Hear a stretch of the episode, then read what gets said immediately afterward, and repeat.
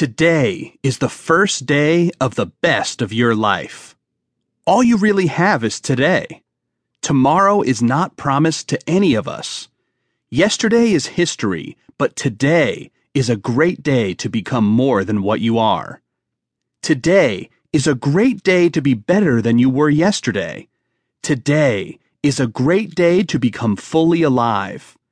Today is the day the Lord has made. Today is a great day to become God's best version of you. Today, you must be intentional and predetermined to make your life count. Today.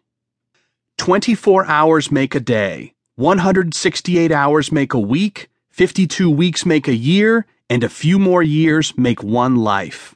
In other words, life is too short to live on accident. Many people are living life randomly, by chance. Many people have lost their will to become more than what they could be, maybe because of pain, people, or problems they have experienced. When you lose your will, you lose your way. The power of your will is the power of choice and the deliberate action or intention resulting from the exercise of this power. Abraham Maslow said, "If you deliberately set out to be less than you are capable, you'll be unhappy for the rest of your life." Too many unhappy people are walking around faking the funk.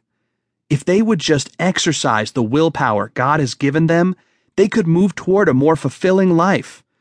With your will, you can expect, anticipate, dream, envision, hope, and look forward to a better you and a better tomorrow. The Will to Be reaffirms the invincibility of the human spirit. It's a book not meant to be read only, but a book to be experienced, explored, and applied. This book is not just a recommended read. It's a required read for those who are trying to live out their passion and become more than they are. The power of your will is one of the most powerful gifts you possess. You must have the will and be willing to become an improved version of you. I believe you can develop and evolve into the work of art that God created you to be. There's more to you than meets the eye, far more potential, much more definition, and significantly more capacity.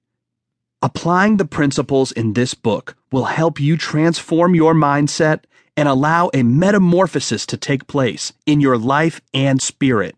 You will not only become a better you, you will make progress toward becoming your best version of you, the very you that God created you to become. So expect a major shift in your thinking, because if you change your thinking, you can change your life.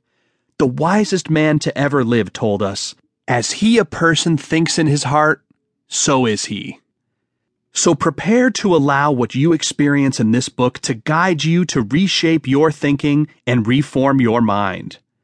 This manifesto is pregnant with insight and inspiration, so grab your pen, pencil, and highlighter and prepare to break loose and escape mediocrity, apathy, and normality and embrace a mind-expanding experience.